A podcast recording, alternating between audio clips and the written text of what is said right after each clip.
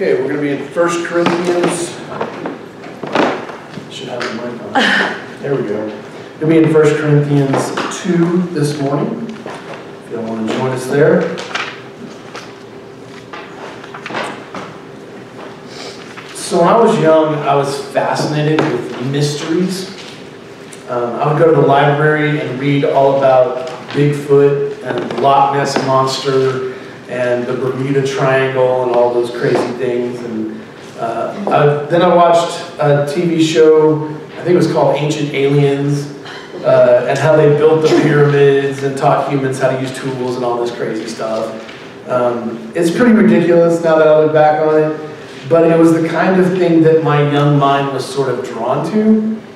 And, and we still have some mysteries around. Uh, some that I just discovered when I made my way to West Texas. I've heard uh, numerous stories about El Chupacabra uh, from people who swear that they've seen one.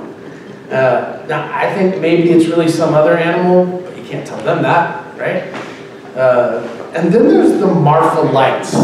Anybody ever seen the Marfa lights? A few of us, a few of us have. Um, or the Marfa mystery lights, or ghost lights, they have all different names. Um, I've seen the little balls of light on a couple of different occasions, or, or at least what I think is supposed to be them. Now, I know that if you stand at that roadside viewing area that they built uh, out on Highway 90, and uh, if you look around dusk, if you look out over the plain to the south, you need to be aware that there's a radio tower uh, on a ranch to the south, I guess southwest a little bit. It's over this way if you're looking south. And uh, everything to the right of that, they say, is headlights on the Presidio Highway, going up and down, you know, the hills and the mountains. And so lights disappearing, you know, and whatever, that's what that is. But if you're looking out sort of south and then to the left, so southeast, uh, you see some lights that go from left to right and up and down and they change color before darting off. That's supposed to be them. Now apparently the first recorded sighting is from 1883 when a cowhand by the name of Robert Ellison thought he was seeing Comanche campfires but found no trace of them when he went to look. Now, both UT Dallas and Texas State University have sent teams out to study the phenomenon but neither group found anything conclusive. Uh, there was even a NASA engineer who studied them for 12 years, and he concluded that they were the result of underground friction producing electromagnetic plasma discharges at the surface. That's just fancy NASA talk for rocks rubbing against rocks making sparks. Maybe he's right. Maybe that's what it is. But to be honest, I don't even care what they are ultimately, you know? I just enjoy the idea that there are some things in the world that we don't fully understand. Some things that remain a mystery. Which brings us to our text for today, where Paul unpacks a mystery that we all get to share. So follow along with me, if you will. We're going to read in 1 Corinthians 2, beginning in verse 1.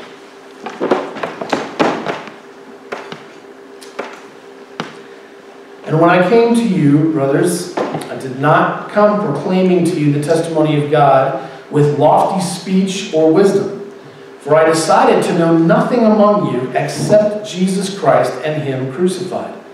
And I was with you in weakness and in fear and much trembling. And my speech and my message were not in plausible words of wisdom, but in demonstration of the Spirit and of power, so that your faith might not rest in the wisdom of men but in the power of God.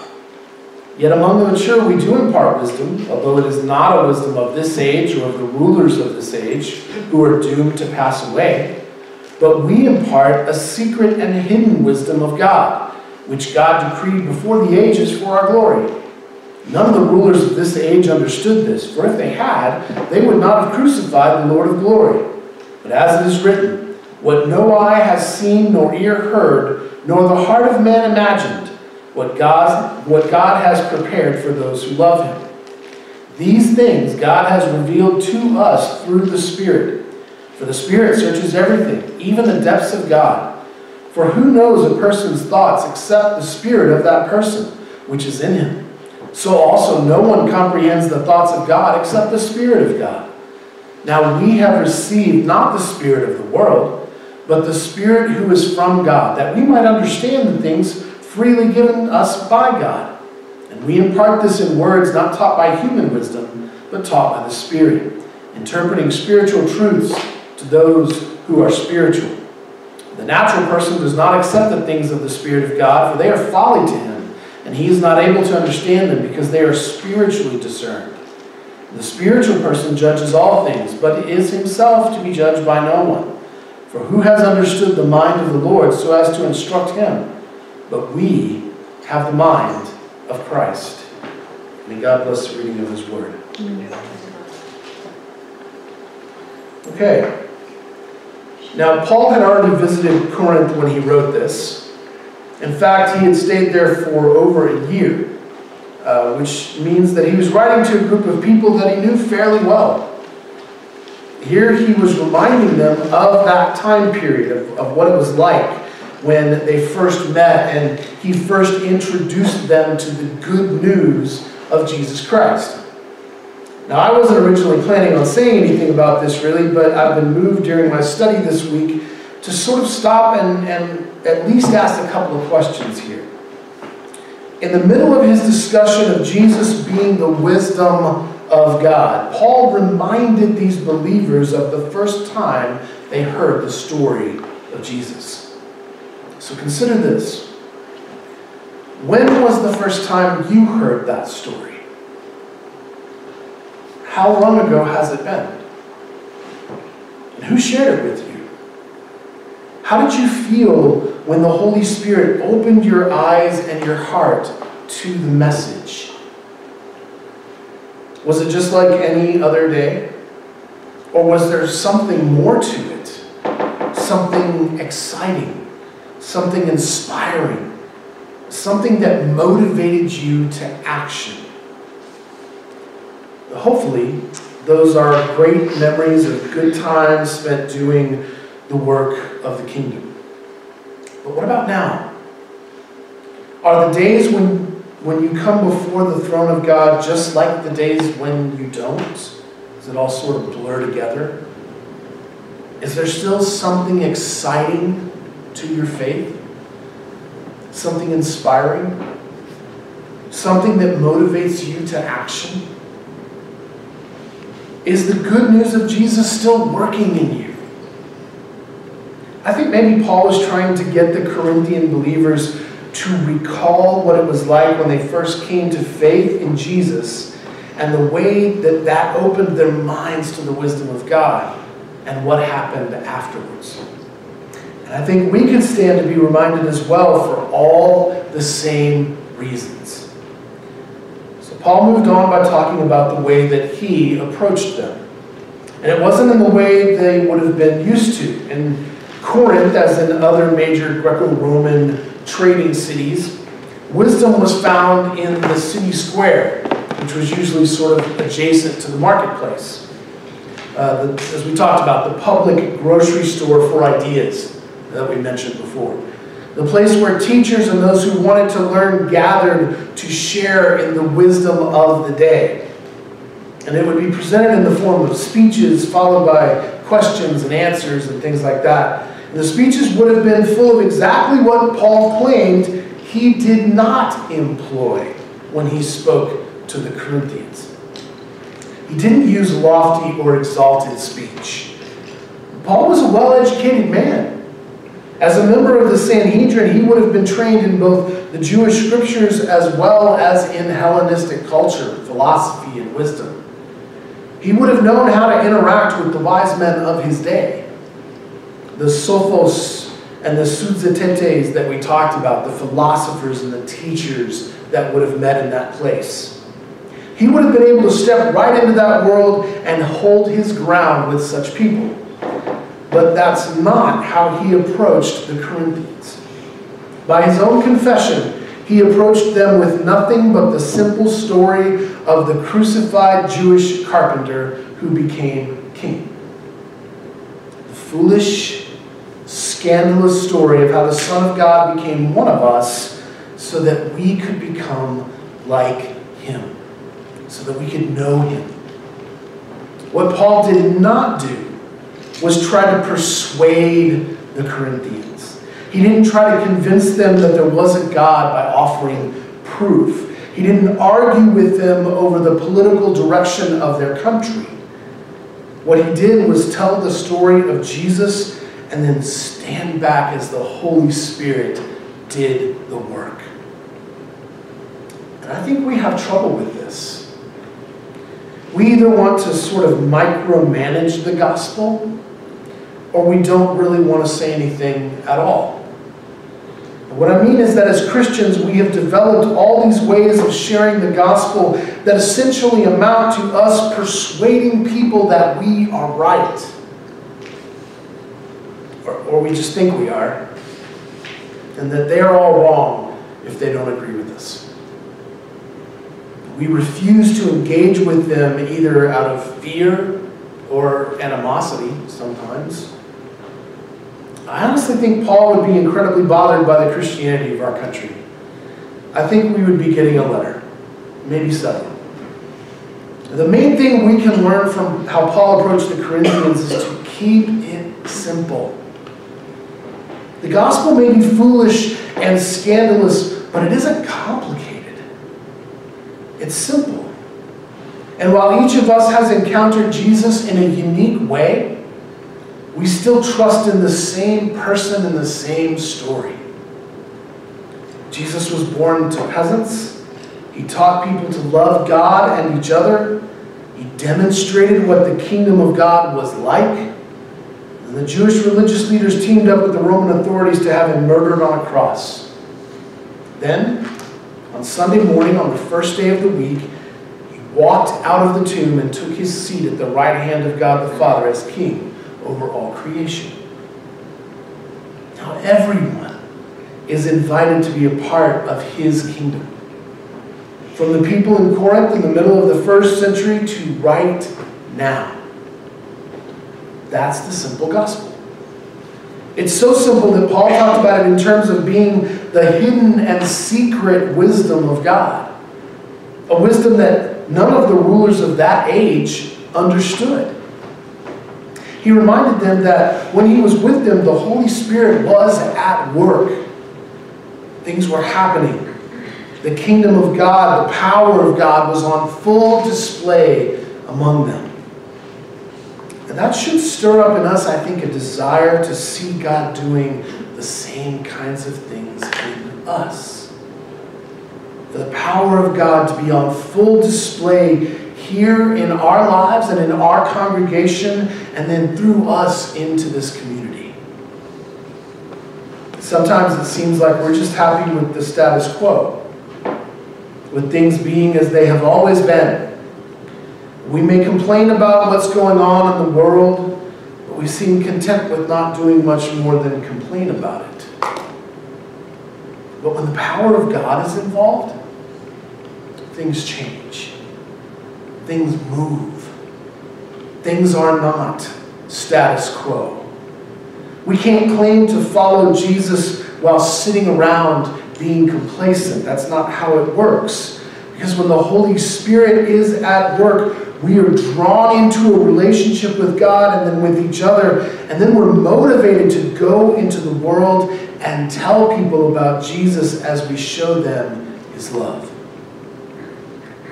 All of this springs out of the simple gospel story. The story itself is literally down to earth. So much so that the lofty rulers and philosophers and teachers of wisdom considered it foolishness. Paul described it as a secret and hidden wisdom. Not because God didn't want anyone to know it, but because their own pride kept them from seeing it. And we can easily make this same mistake. We can overlook the simplicity of the good news and make faith in Jesus into this overly complicated thing. We can build doctrinal and denominational walls that keep us from interacting with each other. We can defend these walls to the death, acting as gatekeepers for a kingdom that doesn't need them. We can make the gospel into a matter of agreeing with certain theological ideas instead of it being about a relationship with our Creator. But none of that is our calling as followers of Jesus. And Paul was showing how, in his wisdom, God had made a simple, foolish, scandalous story about a Jewish carpenter into the way, the truth, and the life. And ultimately, the question here isn't why God would have secret and hidden wisdom. The real question is why we would turn it all into something it was never intended to be. In Jeremiah 33 3, God opened the door of this simple wisdom to anyone who would come, saying, Call to me, and I will answer you, and will tell you great and hidden things that you have not known. It doesn't take years of study to know Jesus. It doesn't take a PhD in theology to know Jesus. You don't have to know Hebrew and Greek to know the simple story of Jesus. This is why Paul approached things the way he did, and it's why we should approach them the same way, unveiling the wisdom of God by telling the story. To do so, we have to rely on the Holy Spirit. Because the wisdom of God isn't something that we figure out. It's something that is revealed to us. As simple as it is, we can't see it for what it is. We need the Spirit to open our eyes, to open our hearts and minds, to move us past our pride so that we can see how what seems so foolish and scandalous from the outside is actually the wisdom of God. And so, how does the Holy Spirit do this? Well, that's, that's the question. There's a number of ways, most of which go unnoticed in our everyday lives because we aren't looking for them. For example, how many of us wake up on a weekday morning and our first inclination is to seek the Lord in prayer? After all, isn't that what Jesus did? Mark 135, we read that rising very early in the morning while it was still dark, he departed and went out to a desolate place, and there he prayed. this is something the Holy Spirit does in us. The fact that we even care about God or want to pray is the work of the Spirit. But let's get even more specific. How does the Spirit show us the wisdom of God? Well, it begins by waking us up. I don't just mean when we open our eyes and roll out of bed in the morning.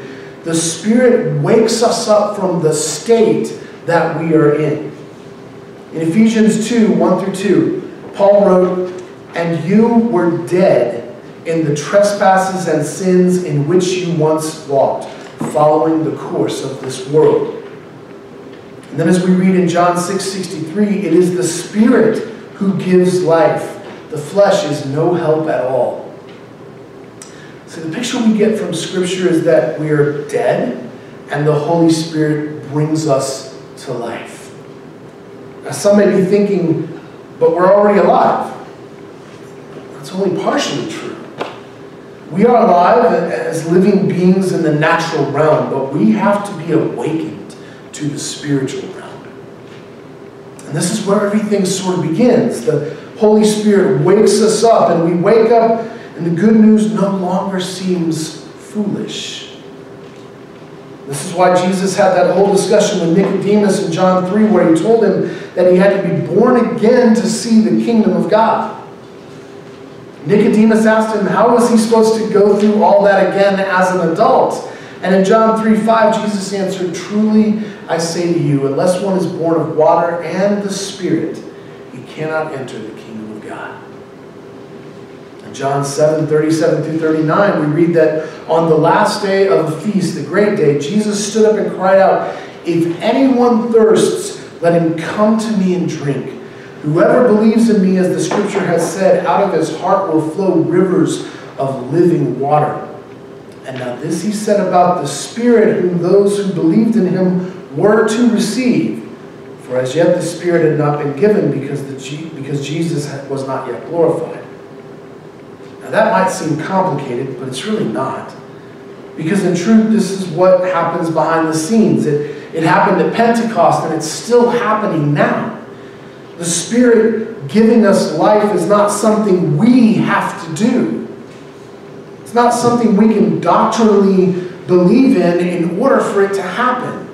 The Spirit wakes us up and gives us life. The only thing we do is see it with new eyes. The spiritual world comes alive for us in a way it never would have otherwise, and we have the opportunity to respond to it, to lean into the spiritual realm that we have been shown, or to reject it the way that we already were. There's a choice we have to make. What to do with the wisdom of God once it is revealed to us.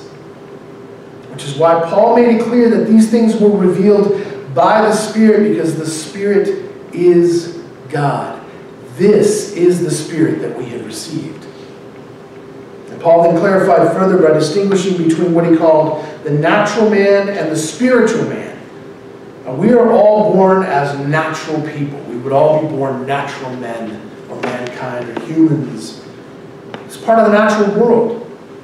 And as a result, we are shaped by the natural world. Our thoughts and beliefs are formed by the world that we grow up in.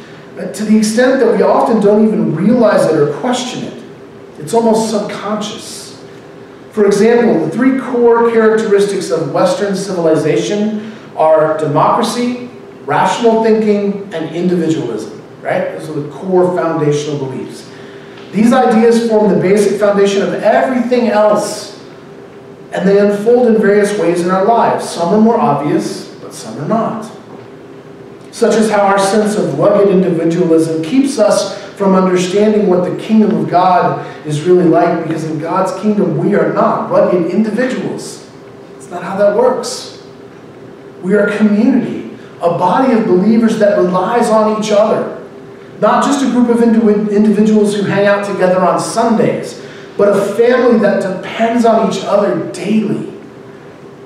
This is a major difference we can miss if we just follow the assumptions of the natural world. Later in the same letter, Paul would explain this in more detail. In 1 Corinthians 12 12 through 14, he wrote, for just as the body is one and has many members, and all the members of the body, though many, are one body, so it is with Christ. For in one spirit we were all baptized into one body, Jews or Greeks, slaves or free, and all were made to drink of one spirit, for the body does not consist of one member, but of many. We used to sing a song at the church I grew up uh, where I grew up, and I'm so glad I'm a part of the family of God. Some of you may know that song. Because this is reality of life in the kingdom. And all this to say that the world we're born into and raised in does not give us this idea. In our culture, we are told that we're on our own. We have to make our own way. We have to make something of ourselves, and we grow up with a sense of pride in the things that we do and accomplish that might be a bit bigger than it should be. So much so that we would rather suffer than ask for anyone's help. We would rather put on a mask and act like things are fine when they are not. Even as Christians, we carry this mentality into our faith. We deny the presence and power of the Holy Spirit, who is endlessly working to give us a new identity as members of a family. And according to Paul in verse 14, this is part of how the natural person operates. Having no sense of the things of God, of the way of God, of the family of God, any of that. And Paul wrote that this is because the natural person can't accept this way of approaching life. It's foolishness. Like the idea of God being crucified on a Roman cross, it just doesn't make any sense. This is why we've been given the Holy Spirit. And it's also why we need to be in tune with the Holy Spirit daily. As Paul said, these things are spiritually discerned, and the only way we can really plug in is to be connected with the Spirit open hearts and open minds, ready for what the Spirit will reveal to us. ready for where the Spirit will direct us to go, ready for whatever interactions the Spirit will lead us into. To wrap up his point, Paul quoted from Isaiah 40, 13 through 14, where the prophet wrote, Who has measured the Spirit of the Lord, or what has man what man shows him counsel? Whom did he consult, and who made him understand? Who taught him the path of justice, and taught him knowledge, and showed him the way of understanding? These are, of course, rhetorical questions. The implication is that no one can teach God anything that the wisdom of God is beyond the counsel of humans. But Paul also pointed out that while we can't begin to fathom the whole measure of God's wisdom, we can share in it. That because we are filled with the Holy Spirit who knows the mind of God, we have the ability to share in the mind of Christ. It doesn't mean we know everything. It simply means we are beginning to be formed and shaped by Him rather than the way of the world. That the simple gospel by which God saves us also makes us like Jesus through the power of the Holy Spirit. And the result is that we have begun the journey into the wisdom of God. None of us are there yet. None of us have arrived. We should always be growing, always moving forward, never satisfied with standing still. As Paul wrote in Philippians 3:14, we should always press on toward the goal for the prize of the upward call of God in Christ Jesus. Some things will remain a mystery. Like the Marfa lights, they will just hover out of reach. But for now, we can trust in the fact that the Lord has us in his hands. That we are being held in the arms of a loving God who has given us his Spirit.